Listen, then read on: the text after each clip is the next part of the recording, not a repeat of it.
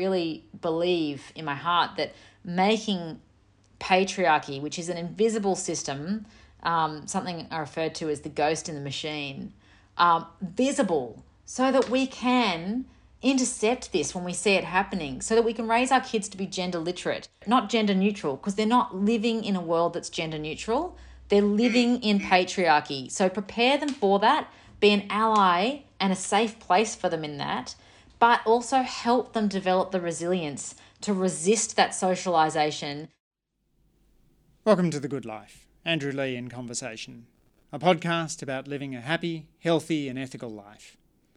In this podcast, we seek out wise men and women who have lessons to teach us about living life to the full, with humour, pleasure, meaning, and love. We'll chat with musicians and athletes, CEOs and carers about making the most of this one precious life.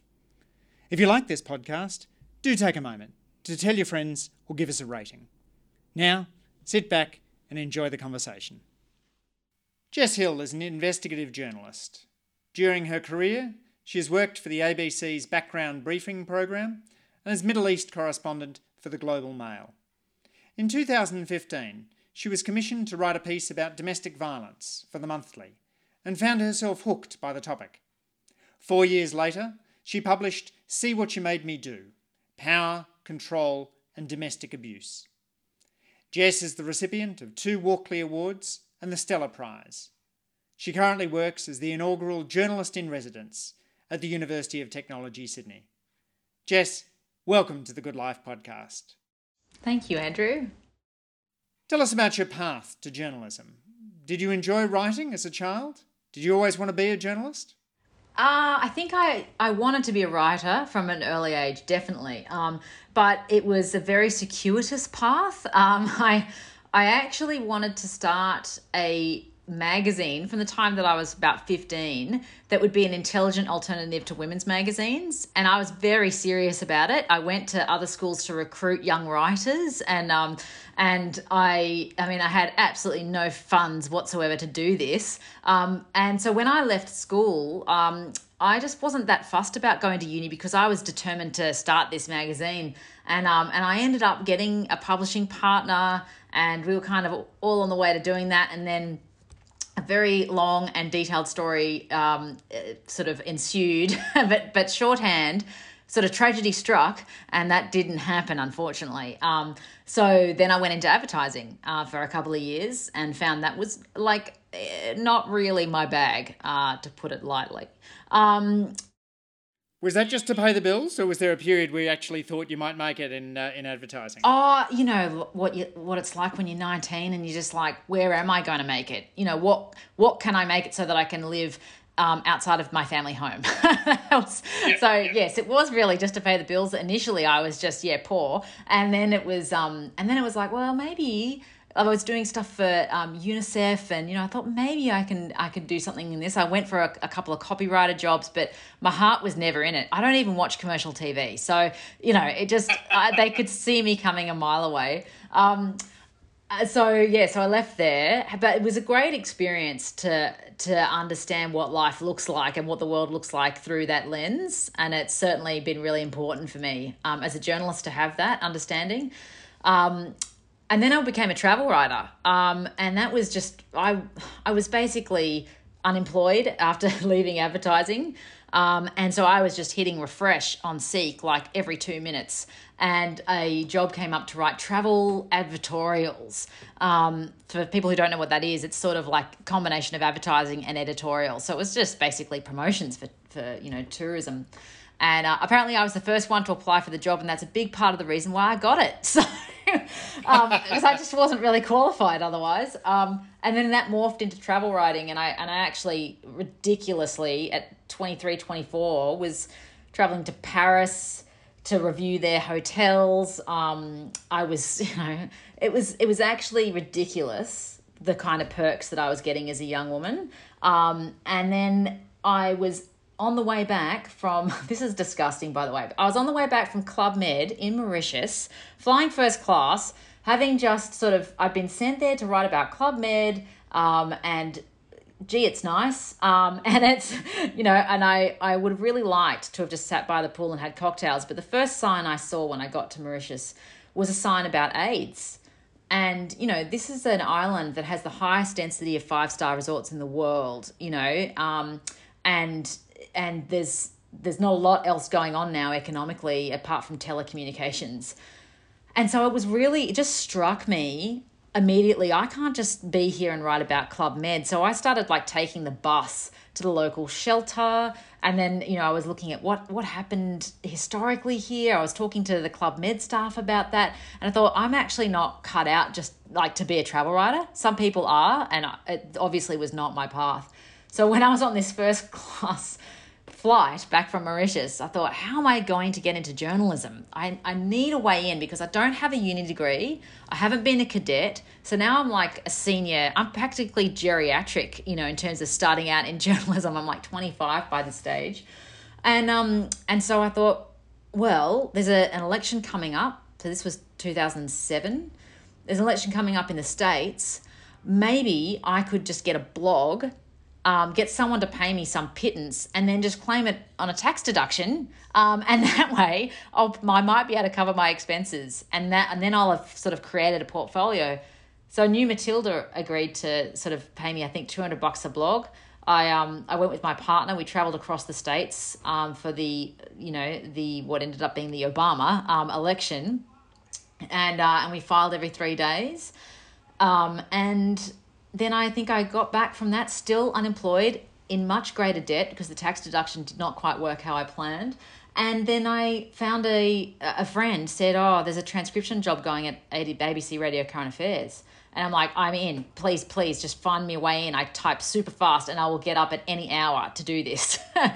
and so I started doing transcribing for AM, actually getting up at four thirty in the morning and um, and then just had you know sickening initiative um, where I was just wanted to be a, a researcher on those programs so badly that I worked my guts out to prove that I could be, and within a few months I did get hired as a researcher, and then it kind of went from there. You are uh, painting a picture of journalism that seems a bit, a bit like uh, acting, you know, one of these professions where there's just so many talented people throwing themselves at it. Uh, what sort of advice out of your own experience do you now give to journalism students at, at UTS who are looking to break into a, a very competitive industry? Yeah, well, it's funny because I actually was an actor before that and gave up on that too, given that that was just too disappointing um, to go to audition after audition.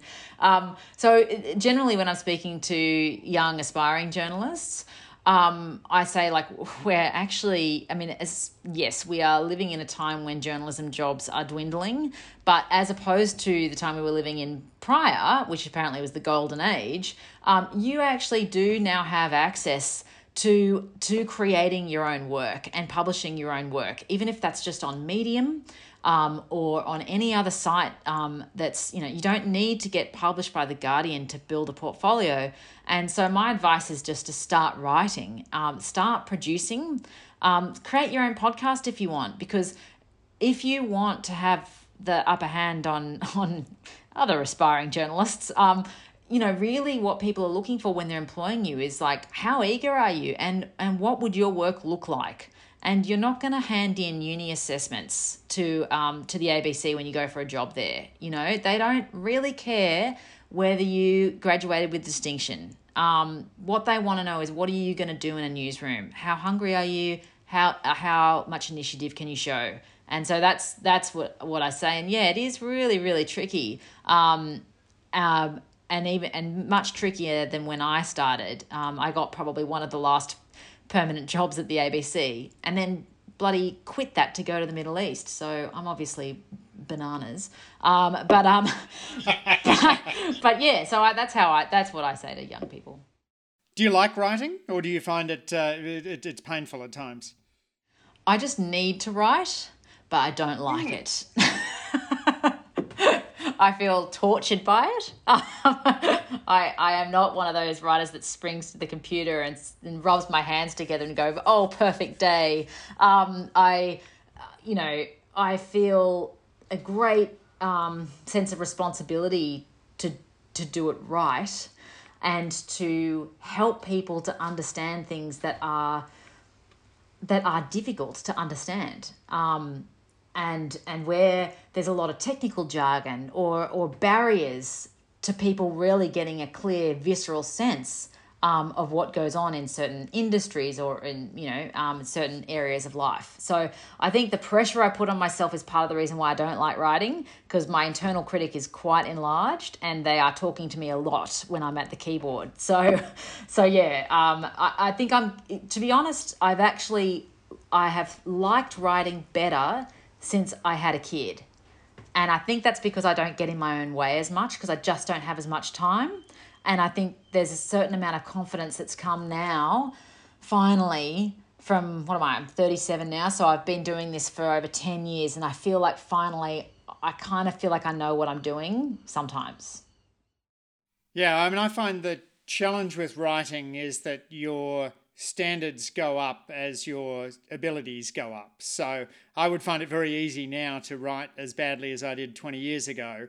Uh, but I, but I, I now look at my sentences with a more critical eye. I'm more aware of the cliches that are uh, sort of, uh, you know, like the proverbial fart in the middle of the aria uh, and, and just the, the, the challenge of really saying something in, in as pithy a way as possible uh, means that the job of writing doesn't get easier in the way that I'd, uh, I'd once hoped it might. Mm, I, I heard Susan Orlean say the same thing. You know, um, uh, she said that like every book that she writes, she goes into the same pit of despair about 30% in.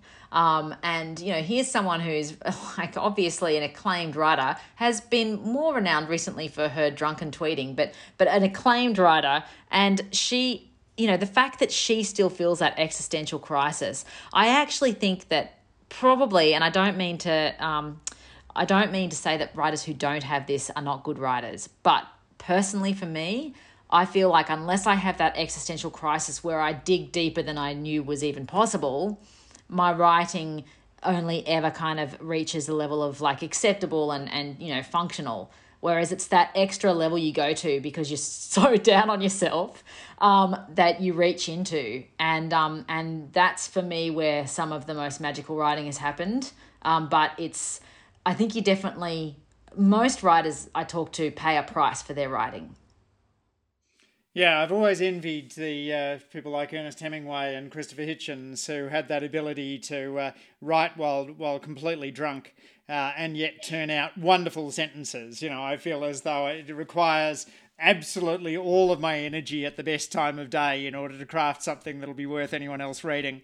But Ernest Hemingway uh, did do many, many drafts, so don't be fooled by his swagger because I think, and and let's face it, he did end up going pretty um, into some pretty strange spaces with conspiracy theories. So, but I've got to say, he he would draft and draft and draft and draft, and look, maybe the drinking helped. I don't know. I haven't tried that yet.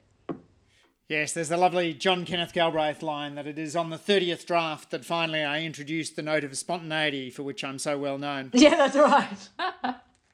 uh, so you, uh, you you're you're best known now for uh, for this uh, extraordinary book, uh, which uh, you know really is the the seminal piece of writing on family violence in Australia uh, on, a, on a kind of broad scale, spanning uh, the stories, the policy, uh, the, the intertwining links with, with family law.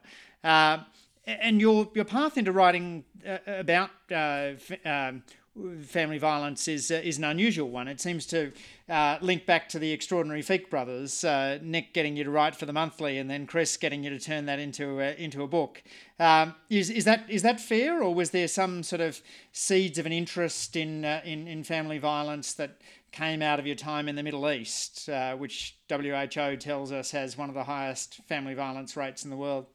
Yeah, look, you know, I think were I to have been in the Middle East um, after Me Too, that that may have been more of a part of my experience. But because I was in the Middle East directly um, during and after the Arab uprisings, that was that was sort of much more the frame. Um, so sort of the attempts at, at reforming democracy rather than I mean certainly looked at that other elements there, but but but that sort of more social and familial element wasn't as stark to me. Um, I think that so yes, it was definitely. I mean, Nick Feik was the def, the first um, person to ask me to write about this um, after the uh, Victorian government called for the Royal Commission into Family Violence. Um, and of course, after the year of, well, the first year of incredible advocacy that Rosie Batty did, um, building on those decades of advocacy that had been done before.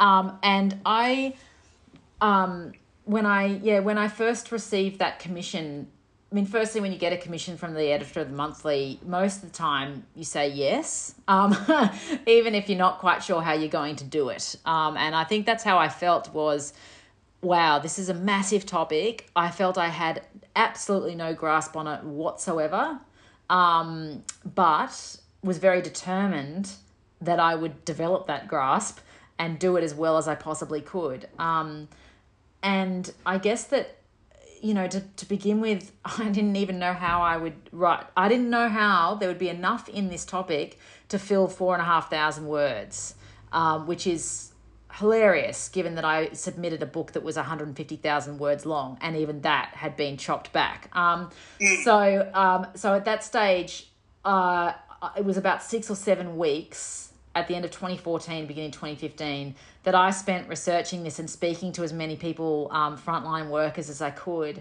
And um, honestly, what they revealed to me was that here was something that was at the heart of our society of the, the decay and corrosion in our society that was affecting every part of social life um, that I had no understanding of, and I did not even know how to ask the right questions. And um, and and the questions I did not even know how to ask in the beginning were like, why does he do it? Like you know, and it took three weeks for that question to even occur to me.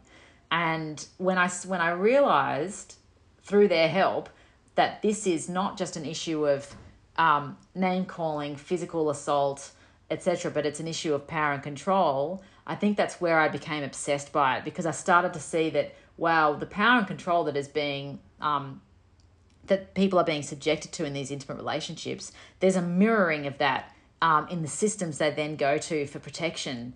Um, we're talking about power and control generally in our society when we talk about domestic abuse. And as that started to become clear to me, I was like, oh, this is gigantic. This is so massive and it has so many facets.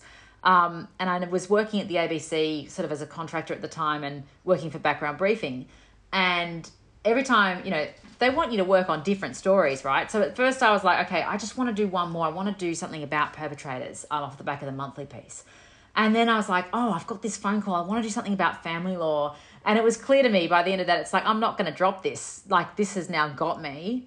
And, um, but even still, at the end of that year, and after six months of working in the family law space, which was just such a secret underground um, of scandal, to be honest, that, that has shocked me to the core, um, I felt exhausted. I felt like my marriage was hanging on by a thread, to be quite honest, um, because of how I had just gone into total tunnel vision about this issue. I'd felt an enormous responsibility to be the person who told this story right so that we could protect like these particular children who were in these horribly dangerous situations. It got very personal and uh, and I got to the end of that year thinking I actually need to go and work and walk in the wilderness. Um, somewhere in Tasmania will do, and I'll just walk for three weeks um, and just get this out of my system. And I don't know if I can come back to it. Um, and then Black Inc came to me. I think they and they might have a different history of this. In my mind, they had approached me. Now it wasn't Chris that approached me; it was actually Aviva Tuffield, who was um who was a, a publisher there, and she had said like you could really convert this into a book. And um and I'd sort of resisted and then I thought, oh man, someone's got to do this. And when you say that, my book is the seminal book, I really appreciate that. I wanted to write a seminal text, but I have to say it's particularly easy when there have been almost no other books written about this subject in Australia, um, aside from books that dealt with it um, that have come out in, in the last few years, but not for a, a general audience, not for something that was really marketed to that general audience. So I just felt like when is the next time that a publisher is going to ask a journalist to write about this as a phenomenon for the general public to understand? Um, and I felt a huge responsibility to say yes, even though many parts of my body were saying no. so so that's how that's how I ended up saying yes and I said yes to 6 months and I actually sat with Aviva at coffee and said um I'm not one of these self-indulgent authors who needs years to write a book. I'm a journalist. I understand deadlines. So yeah, that, that didn't happen. And the, the deadline just kept on moving out and out and out as I was like, no, no, no, I need another six months because I've really got to get across this. And that ended up being three and a half years, um, which I did not budget for and was very taxing. Um, but but yeah, that it was necessary because not only of my own understanding um, matured so much in that time, I matured and the world matured because in 2015 there was no Me Too. Um, you know, I think from memory, Black Lives Matter was either just starting, um, but certainly in the years since then, the world has changed. And I went from a position where I didn't even know if I could use the word patriarchy in a book without coming across as some sort of, you know, radical man hater, um, to it being absolutely critical to the work to do a chapter on patriarchy. And that changed because of the Me Too movement. And it changed because the world was ready for this change and was ready to start making invisible systems visible. So you talk about you've got a couple of core concepts in the book. One is that you talk about domestic abuse rather than family violence or, or the more extreme term domestic terrorism. Uh, what made you choose the term domestic abuse? Yeah, well, it's really um, was really spurred on by the work of Yasmin Khan um, in Queensland, who wrote an article for Women's Agenda. She's she um, voluntarily works with women from the subcontinent, primarily who are victims of domestic abuse, and um, and she wrote this really compelling piece in Women's Agenda saying that like so many of the women who come to her will t- detail the worst stories of control and surveillance and assault, uh, not assault, abuse but they'll say that it's not domestic violence because he never hit me.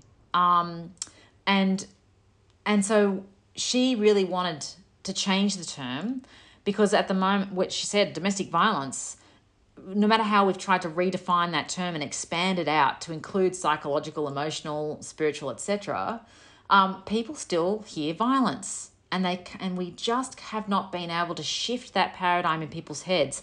And violence is the sticking point. And if we're going to look at this as an entire system that is not just about assault even though that is a very important part where that happens um, but is about what happens inside the relationship and outside the relationship through the systems abuse that can follow we need to talk about abuse. And i was nervous about changing it. It was very close to publication. We had to redesign the cover. We had to like replace all of the instances in the book. Um, but I did it because it's I wanted a catch-all term that would include all victim survivors who'd been through this, and I could not think of another better way to shorthand it. Um, and I think that it's interesting. It's often the first question people ask because it's the first thing in the book is explaining why I use the term domestic abuse. And it mm. immediately opens up a conversation about how this goes beyond one-off incidents. And that's exactly what I think Yasmin Khan wanted to achieve and it's and it's what I wanted to achieve by changing that term. You have this notion of uh, coercive control, which you uh, you explain in some detail, and you say that it often feels like perpetrators are following a playbook. Uh, so common is the, the, the pattern of behaviour. Uh, how, what does that playbook often look like? So it's basically coercive control. Is the is the model for understanding what these really predictable patterns sort of look like. And and what it is is that this is a system of abuse that basically just never switches off. Um, that the good times are, are as much a part of the abuse as the bad times. Um, so essentially, to list it, you're looking at coercive control as dominating um, and and changing the way that their victims think um, by isolating them, micromanaging their behavior, intimidating and belittling them, withholding you know resources like money or transportation, abusing children and or pets, or threatening to harm kids or pets, or threatening to harm themselves um, if if their partner is to leave, humiliating and degrading them, uh, monitoring their movements, gaslighting them, but but overall just creating this this um, this feeling of confusion of contradiction and extreme threat, where there's this sense of like what people who um, who study how coercive control is used in cults, they and and it is really quite a direct parallel. They talk about thought reform, um, where the person who is subjected to coercive control is essentially being re-socialized into a new kind of logic, whereby what they're experiencing they can't even often articulate it, and the majority of victims won't even know that they're being abused until something sort of breaks through. Um, it might be a physical assault, um, it might be a friend saying something, it might be a stranger or a hospital worker or a hairdresser saying something like, Are you safe at home? It could be just something that breaks the spell and they suddenly go, hang on, there's something not right here. Now, inside that feeling of not knowing they're abused, victims will uh, operate like anyone will in a relationship. They'll be angry at the fact that they feel like their partner is being manipulative, or they'll feel like, oh, we've really got to fix these problems. Maybe there's something that I'm doing, or maybe I can fix you, you know, and perpetrators will often present themselves and, and will feel, you know, some of them feel genuinely that their partner is the only one who can help them. Um, and they'll really present that as like, you need to help me, you know, stop doing this. And so, you know, victims will take it on themselves to fix this person. And so all of their attention will be really directed towards what they can do to change themselves or to change their partners and they and they cannot often see what is being done to them um, and so when you describe coercive control and you and you tell victim survivors what it looks like and what it feels like, it's like this light bulb moment for them because they're like, I didn't know there was even a term for what I was going through. And the fact that it is this predictable plot line, it's like a way for them just to slot what was otherwise ambiguous, confusing behavior into these clear techniques and behaviors. Yes, and that notion of, uh, as you quote one psychologist as uh, talking about dependency, debility, and dread, uh, that uh, that way in which the threat of violence can be so so effective in uh, in coercing someone, uh, even if actual violence is relatively rare, um, reminds me of um, Once Were Warriors, where there are a couple of scenes of violence in the movie uh, but otherwise, all you get is the sound of the wind, uh, suggesting that there might be violence. And uh, you're sort of, by the end of the movie, the sound of the wind is, is enough to, uh, to send a shiver down your spine. Well, that's right. You know, and this is the, the, that's the same. It's a really great way of describing how victim survivors feel. And, you know, one, one eight year old um, boy, who I call Finley in the book, he said that he used to be able to read his father's face like an algorithm. You know, he's a gamer and he would be able to see in his father's face slight twitches that would indicate what he was likely to do to his mother that night. Um, you know, others will talk about we can I can hear in the quality of his of his footstep what kind of mood he's in. They become so hyper aware to that that you know, as I said in the introduction for the book, you know, it's almost like animals sensing an on, oncoming storm. They're so in tune with that person's um, behaviors and that person's moods. It's like a, an almost umbilical connection. Um, and I think that it's really important to to point out that in some coercive control relationships, the violence is extreme and it's sadistic and it's um and it's you know it can be sometimes almost nonstop. Um, um, almost daily, you know, but in others, it basically runs the whole spectrum from very extreme violence to none at all. Um, and neither, th- that is all part of the coercive control. It's not that, you know, the non physical stuff is the coercive control and then the physical stuff is assault. It's all part of that system of coercion and control. So let's talk about uh, patriarchy. Uh, former Prime Minister Malcolm Turnbull used to uh, give speeches on uh, family violence in which he picked up on uh, an argument made by some prominent feminists that uh, while patriarchy doesn't always lead to violence, all violence starts with disrespect of women. But you don't think that's a complete explanation. Uh, so why? Yeah, so I think that, I mean, he's not wrong to say that. But what I think is really important to understand is that actually, if we're going to dig deeper, I think violence really starts with men disrespecting other men and, and boys disrespecting other boys. And by that, I mean not even consciously necessarily, although that obviously happens, but we're talking about a, when we're talking about patriarchy, we're talking about socialization, talking about the culture that one grows up in. And boys learn from a very early age, pretty much just as language is starting to come in, two or three, what the rules of patriarchy are and they are taught to them by other boys, sometimes by other girls, sometimes by their parents, sometimes by stories they see on television. That basically the boy's job is to be strong, to be in control, um, to never be a girl. Um, the contempt for girls is really um, put in very early in boys.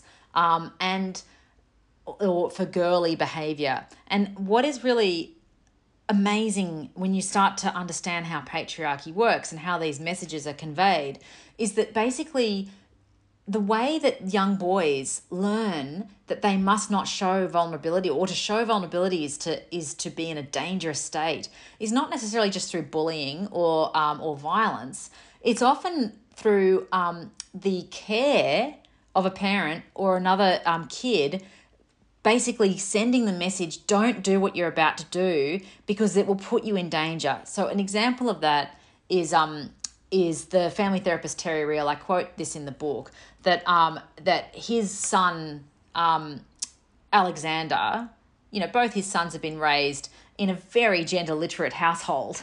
Um, Terry Real talks about patriarchy, you know, has done for 20 years plus. His son would love to dress up as the good witch. He had tiaras, he had fairy outfits. He was about three years old. And, um, and one day he came to the top of the stairs, um, fully decked out in his tiara and fairy outfit. I think he was dressed as the good witch. and, um, and he was like ready to sashay down the stairs and be a total hit. You know, that's what he had in his mind. And um, his brother, his older brother, and, and his brother's friends were down the bottom and they shot this look up to Alexander, which basically was the transmission of shame. And the look was, you can't do this. Like, you're a boy, you can't do this. And as Terry says, you know, his older son was raised not to bully his younger brother or be mean to him. There was nothing mean in it. It was a message of protection. You need to learn that you can no longer do this if you want to be a real boy. And Alexander turned on his heel, ran back to his room, took off the outfit, never wore any of his dress up outfits again, and then ran downstairs to, you know, make swords and shields with his older brother. These are what Terry Real talks about as the normal traumatizing moments for boys. They are the moments in which they are really learning that they must carve off that part of themselves that feels so natural and exile it and the part of them that feels so normal and natural is the part that we uh, ascribe to femininity.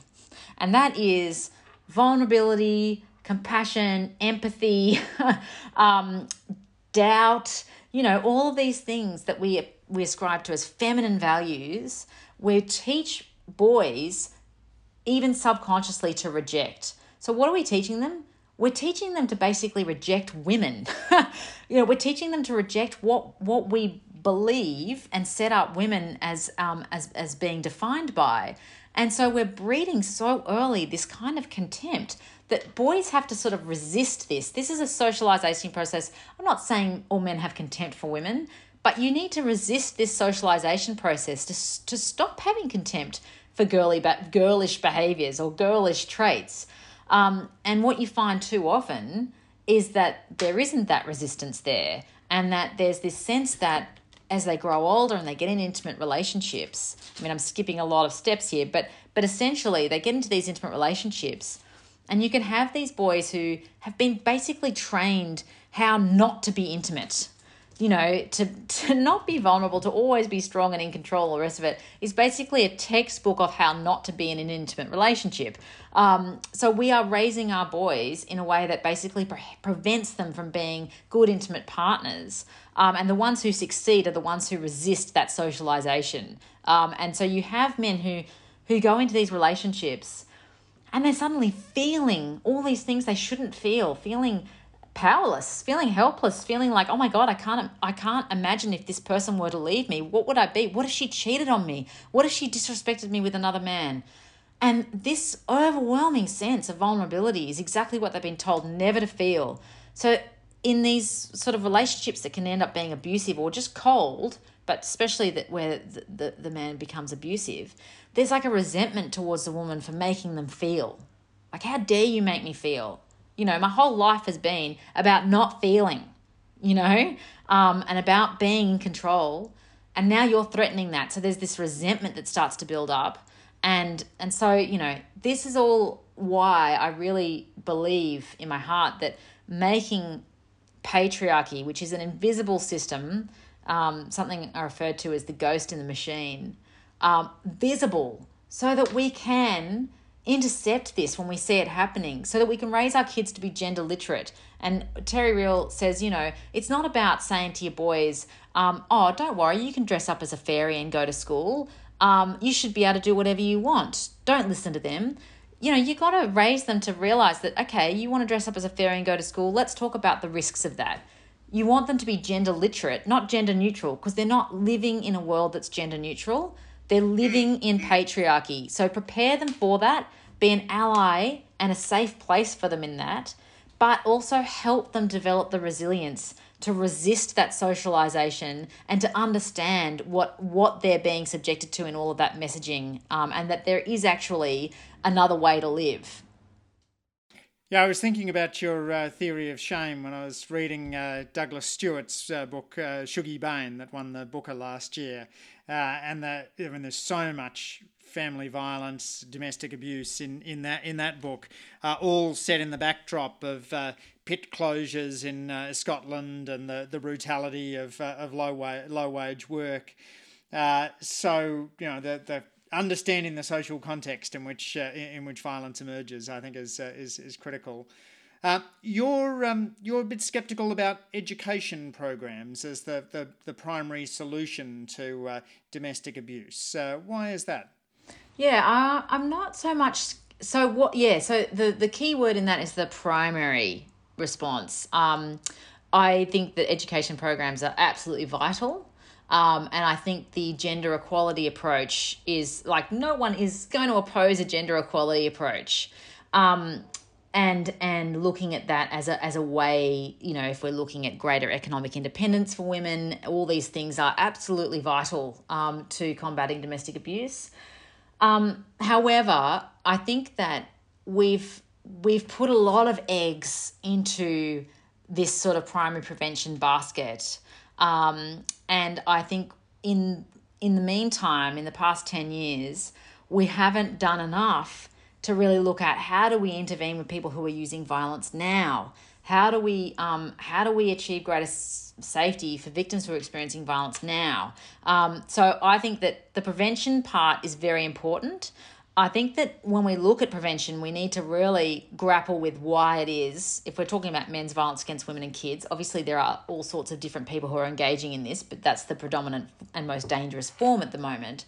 Um, that, you know, we need to be looking at that when we talk about gender equality and we're moving towards gender equality, that you're also going to get this is just has happened since feminism became a concept, you're going to get backlash and you're going to get resistance and you're going to get backlash from the culture doubling down, some men doubling down on their rights to control women. So you see like pickup culture. You see, um, you know, I've even seen evidence of um, of men who are selling programs training other men how to conduct thought reform on their girlfriends to control them and isolate them. Um, so you have all this this stuff going on at the same time. Um, I think that our our approach to gender equality probably hasn't taken in enough of an idea of how do we also combat backlash? How do we actually include men in this rather than what a lot of men talk to me about, um, who are really decent guys um, and not perpetrators, who say they feel excluded from this conversation. They feel like the bad guy, no matter what they say, they feel like they have no way to talk about this. Um, and I think that, yeah, we just haven't been explicit enough about that.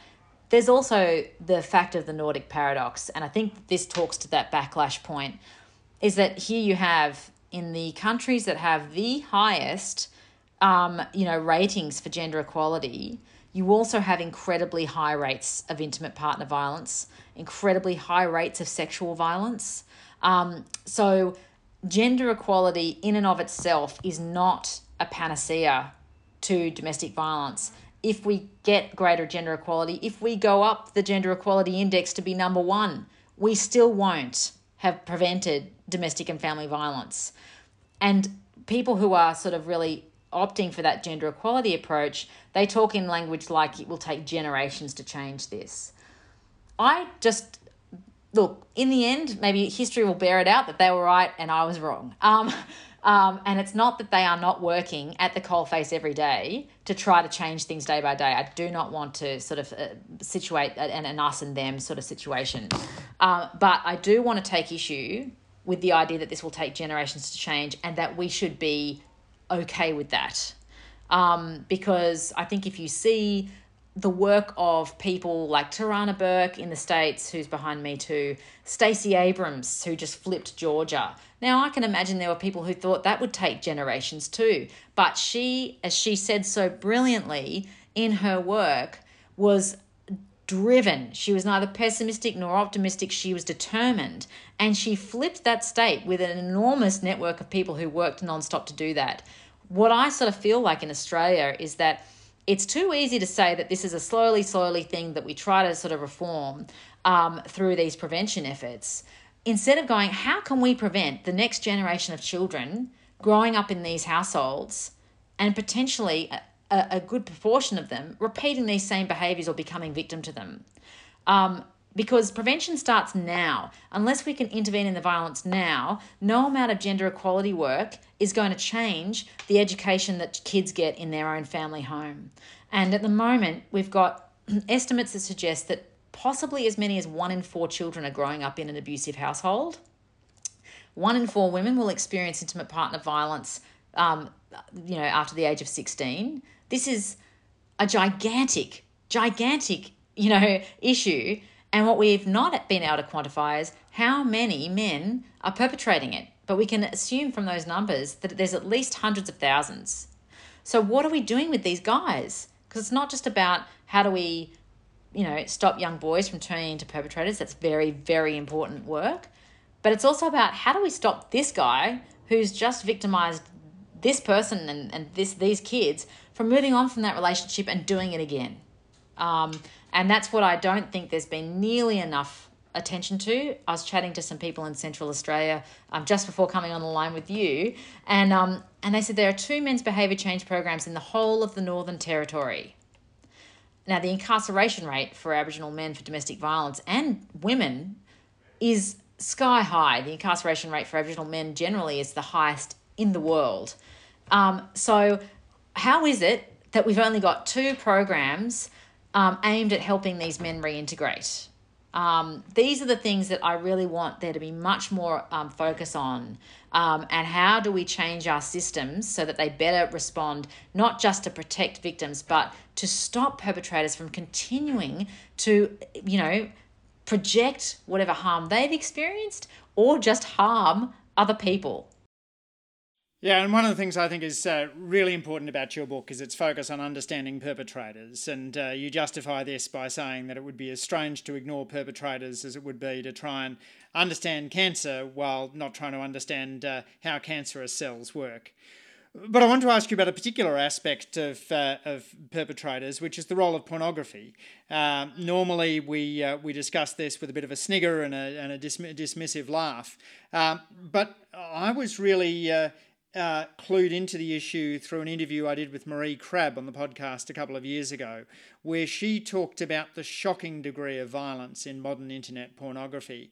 Uh, and it struck me there's a bit of an analogy with marijuana, where we often say, you know, today's stuff's 10 times stronger than the 1960s marijuana. Uh, and the same seems to be true of porn, which is much more violent, much more domineering than uh, the, uh, the, the girly mags of, uh, of a generation back. What role do you think um, internet violent internet pornography is playing in, uh, in domestic abuse?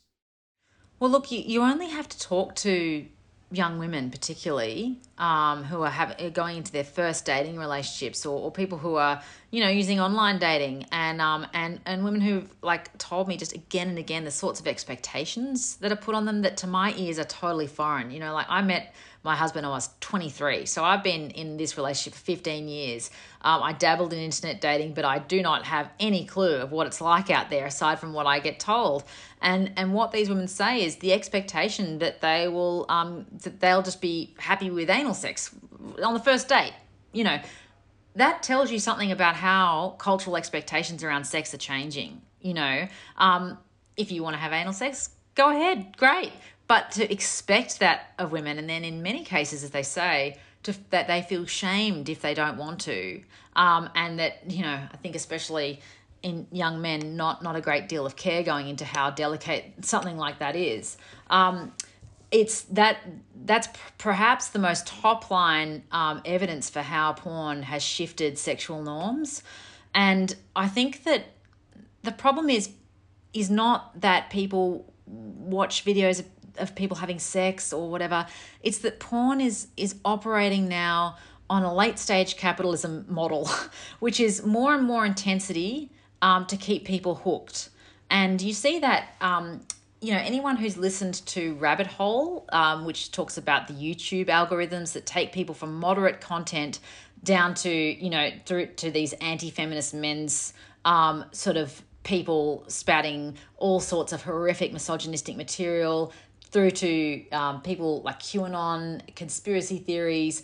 You know, there's this, there's the model basically is that you need something a bit more, a bit more extreme, a bit more extreme to keep people on the hook. It's an addiction model um, or a compulsion model. And and if you have guys who are watching porn from the time that they're, let's say, average age 13, but in a lot of boys, even younger, that they first start watching it, if that starts to become their first idea of porn, of, of sex, it's what is framing their whole fantasy life. So I have, you know, my partner's a psychotherapist, and um, he sees a lot of guys who just cannot fantasize outside of a, a, a porn context. And the problem that we have is that this porn, as Maree, I'm sure, was explicit about, is that not all of it is terrible, not all of it is degrading, some of it is just exciting, but there is a lot of it that absolutely plays on the erotic appeal of degradation. And the degradation is pretty much one way, except if you consider that, you know, a man just being represented by a penis is also quite degrading for men. Um, but in terms of the choking, the gagging, all of this is not only portrayed as something, um, as it portrayed regularly and violently, but it's portrayed as something that women like and that they're grateful for and that they are turned on by. So if your whole sexual development is is informed by watching these types of videos, how would you have a clear sense of what you should do with your intimate partner when there's so little at the moment that's interrupting that in terms of programs in schools. There are some, there are some great ones. I know Maree runs some. Um, there are some great ones going around, but we still, as you say, we still talk about porn with a bit of a snigger. There's also the complex topic of how do you talk about porn without demonizing sex workers. Um, I think feminism has found it very hard to um, to find a clear line on porn because of that reason. Um, and we just, for something that is one of the most prevalent influences on most humans on the planet who have access to the internet, or most men particularly, um, the fact that we are not talking about this all the time is um, I think we'll look back on and see as a relic of the past um, in a few years, much like we do when we look back on sexual harassment being sort of like um, laughed about or sniggered about. Um, you know, this is a conversation that is well overdue. It's coming and it's going to be pretty confronting when it really explodes. Um, but this generation of boys and girls are, are probably going to be the ones um, to really start it.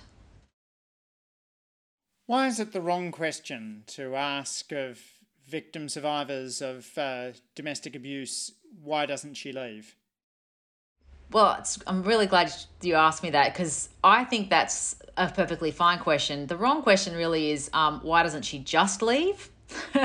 and the wrong question is if you frame that rhetorically and expect a victim blaming response or already have a victim blaming response in your head saying that, like, surely she could have if she really wanted to.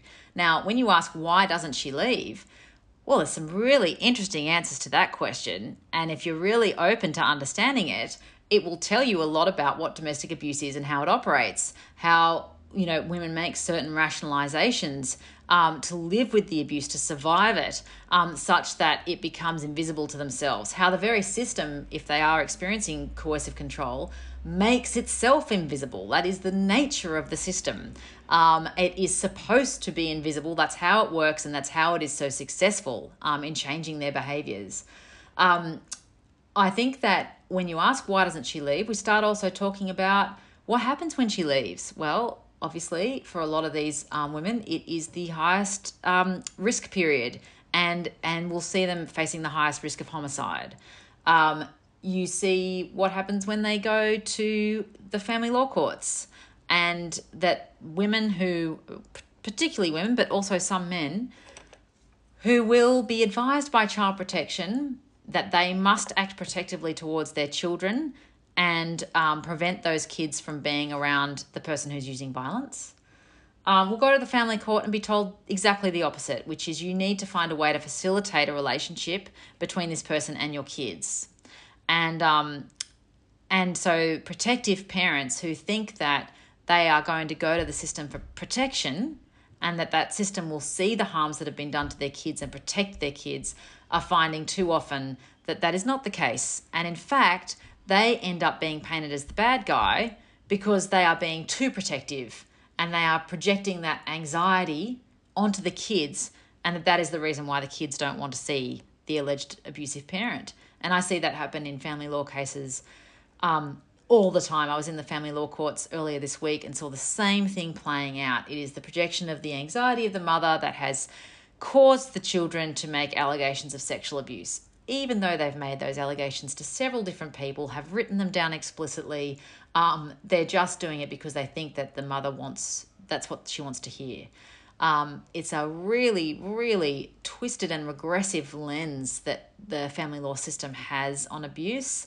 Um, it's essentially sees domestic violence as historical, um, aside from a few exceptional circumstances, and um, and basically um, implores particularly the mother, to get over it um, and to be fine with her children um, spending supervised or unsupervised time um, with their other parents, someone who they may have spent years trying to protect their kids from, someone who, you know, those kids may be terrified of. And the, the series that um, I'm putting to air with SBS in May you know there's a there's a woman talking about the fact that her kids will kick and scream and punch holes in walls refusing to go to their ordered contact visits with their father. And she has no choice but to force them to go into the car and to see someone they're terrified of because the court has ordered them to do it and if she refuses, then she could be up on contravention orders and she can be, you know, essentially may end up in a situation where she loses custody altogether. So the protective thing for that mother to do is to force her children to see someone who terrifies them, who may be abusing them. Um, and in that moment, that mother is damaging the attachment bond with her own kids because what kids need more than anything else from the person that they are primarily attached to is safety and security. And because the courts or make these orders, those women cannot make give, give that promise to their kids. They cannot protect them. Your book is uh, incredibly brutal in parts. You've got stories of strangulation, of the rape of children. Some of the men in your book are, are vicious psychopaths. And you've spoken about the uh, strain that that placed on your own marriage, uh, which I can certainly, you know, understand, given that I found myself being angry at men in, men in general uh, while uh, while reading reading your book. How how do you write a book about like this without it eating away at you? And and how what would you do differently if you were starting this project again uh, and and concerned about looking after your mental well being through it? You know, I think it's a very, this book was very much a time and a place thing for me. Um, and there was something driving me that is still probably yet to be fully explained in my therapy sessions. Um, but um, um, I, um, I don't know if I could have taken a different approach to it. If I'm writing now, um, I am trying to put much more effort into self care and into being in my body and not just in my head. I'm also trying to take less responsibility for the safety of every individual person who I speak to or who I interview, um, and and that the work must carry their safety and protection. I'm I'm trying to be have less hubris essentially, um, and but you know part of the reason, and this goes back to what we were saying at the beginning. You know when you really want to produce something that speaks to people viscerally, um, and pushes past old barriers and paradigms you have to dig very deep, and that is a very uncomfortable process. And that self excavation, etc., it's very hard to just enjoy a normal social life and go about your business while you are confronting some of the darkest issues we have in our society, but also the darkest parts of yourself. Um, so, could I write this book in a different way? Uh, maybe. And certainly, once I had my baby, um, you know, when I had my little girl, there was no choice but to jump out of that space and be in a much more transcendent and, you know, sometimes, you know, often very tiring space, but one that was not about domestic violence whatsoever. And I think I became a better and clearer writer once that transition happened about midway through the book. Um, but uh, aside from something that would force me to care for, well, someone else, but also to just be in some other headspace, I would not have chosen that because I was so obsessed that every minute I spent doing something else was a minute I wouldn't have time to read another paper or talk to another person and get just that little bit more nuance in the writing. You know, there were some conversations I had with survivors where I'd interview them for an hour and all that would really come from it was just a slight adjustment to one sentence.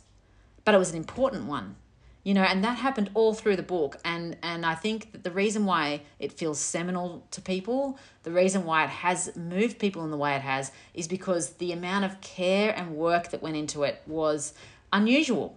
Um, and i did put aside everything else in my life to make this. Um, and I, I would just never do that in that way again because I, I can't. I'm too old now Jess, uh, let me conclude with a couple of uh, quick questions. Uh, what adv- advice would you give to your teenage self? Hmm. Um, to not be so hard on yourself. That's the advice I give to myself now. Um, I guess the advice I'd give to my teenage self would be, yeah, mostly just to care for yourself. You know, just be compassionate for yourself. Don't let your internal critic take over like you're doing your best. That well that's my that's my internal critic saying you're doing your best. I can't even be nice when i'm talking to my teenage self. It's like you're you're a good person with like you know a lot in front of you.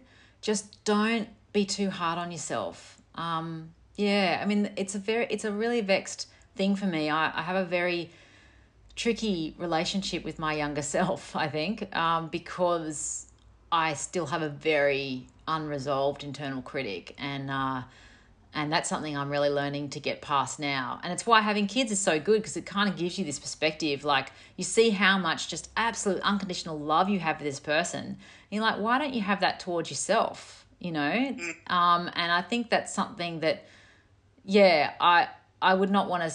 You know, the advice is not so important. It's more just that internal feeling of like, you know, you're like you're not defined by what you achieve. You know, it's you're defined by how you are in the world, but also how you are to yourself. What's something you used to believe but no longer do? Oh my goodness, so much. Um, I had a lot of internalized misogyny. I think um, I uh, I had a lot on board about needing to project masculine traits because I, I think I associated those with power.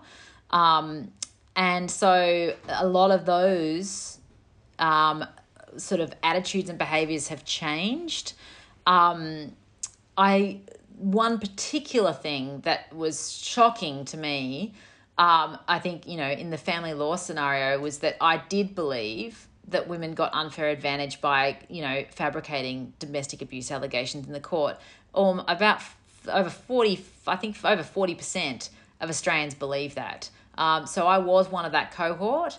Um, and I felt incredibly guilty about that when I discovered just how little advantage women get when they when they bring up those allegations and in how in fact it can work against them. Um, but it, I mean, I could go through every page, and someone actually, a reader actually mentioned this that every page it, it looks like you're busting yourself, like you're busting your own misconceptions, and that is true. Like I don't, I don't. Um, bring stone tablets down from the mountain. I'm not bringing you the wisdom. Like I'm literally like confronting all of my worst biases and and um and misperceptions in that book, and that's why I hope it feels relatable because I'm not preaching. I'm I'm really trying to just present what I've discovered and how wrong I was in so many cases and hope that that you'll want to and be fascinated enough to understand this better too.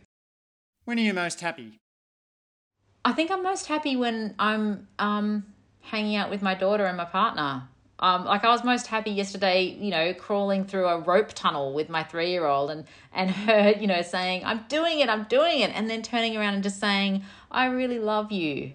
And that was just beautiful. Like it's not many other times I can feel that kind of transcendence because I am confronting daily, like so many other people who work in this sector, the really most incredible incredible harms done to people and um and it's very hard to look around even a playground and not just see a number of victim survivors because I get contacted by so many women from so many walks of life. Um, so when I'm sort of just out of that and just in the experience of being with my loved ones, it's like, yeah, that's probably when I feel happiest. What's the most important thing you do in your life to stay mentally and physically healthy? Therapy? How often do you do it? What are the keys to doing therapy well? Uh, well, my partner would say that you've really got to commit to it and do it regularly, and he'd say that you dabble. Um, he did say that to me the other day. Um, uh, but yeah, it literally is the thing that creates the space in my head. Um, but when I'm uh, being more responsible, I also do Pilates and I try to go for walks and you know that doing that physical work. I think when you're dealing with vicarious trauma um, and you're trying to crunch through very difficult concepts, getting back into your body is kind of number one. I'm just terrible at finding time to do that. But when I do, I feel heaps better. Do you have any guilty pleasures? I wish I did. I'm guilty that I don't have many guilty pleasures, but any parent of a three year old would say, like, meta guilt. Yeah, I think that probably my guilty pleasure is. Um, um, well, it's not quite a pleasure, but Twitter. Um, you know, that's something that I I do um, spend quite a bit of time on. But also um, amaretto. Amaretto is a guilty pleasure that I engage in. You know, indulge in every now and then. and finally, Jess, which person or experience has most shaped your view of living an ethical life? Huh. I'd say that there are. I mean, there's so many people, but I'd say that two people in particular is my nonna, who was an author but also a campaigner for writers' rights, um, and my um, mentor, um, the late Mark Colvin. What was it about those two people that uh, that shaped your view? What did you learn from your nonna and from Mark? I think that you know my nonna, you know, she engaged me in, in political activism pretty early. I'd I'd be you know folding pamphlets with her for um, her work with PEN, um, you know, trying to free people like Ken Saro-Wiwa, who was a Nigerian poet who was mm. jailed for opposing um, the shell installations in Nigeria and, and eventually executed. Um, I think that her clear headedness around ethical boundaries, she's just like from a generation um, who, when they were good, were great, you know, like, um, and she really had very clear lines around ethical behavior. Um, she was um, subtle in the way that she did that, um, but she really imparted to me what it was to do the right thing and why that was important, um, and why it was so important for people to understand um, what's going on in the world and and um, and how to do that well. And I think for Mark, it was that you know, like he didn't always behave perfectly, and sometimes some of our you know best bonding moments were uh, when either he'd pull me up on something or I'd pull him up on something. You know, um, so it didn't. It wasn't like some perfect like relationship like that, but but in that way, it was a kind of perfect relationship in that way. Um, in the sense that I felt that we were able to, for each other, really reinvigorate each other around journalism, around the the best practices in that. He taught me immeasurable amounts about ethical interviewing, about um, always centering human stories above ideologies or theories, um, and just the way that he practiced. He was un you know waveringly committed to um, to human rights. And that's what I think really taught me the fact that this whole idea of like left leftist journalists or whatever, it's like journalism has a really clear mandate. It's like you go, you report from the basic position that human rights should be inalienable and that we we report from the position that we are trying to expose where those human rights are being violated and do what we can to help them be protected. Um, so, and that was I think Mark's very clear, level headed approach to that really helped elevate him above the whole left right sort of like uh, contentiousness of, of ABC personalities.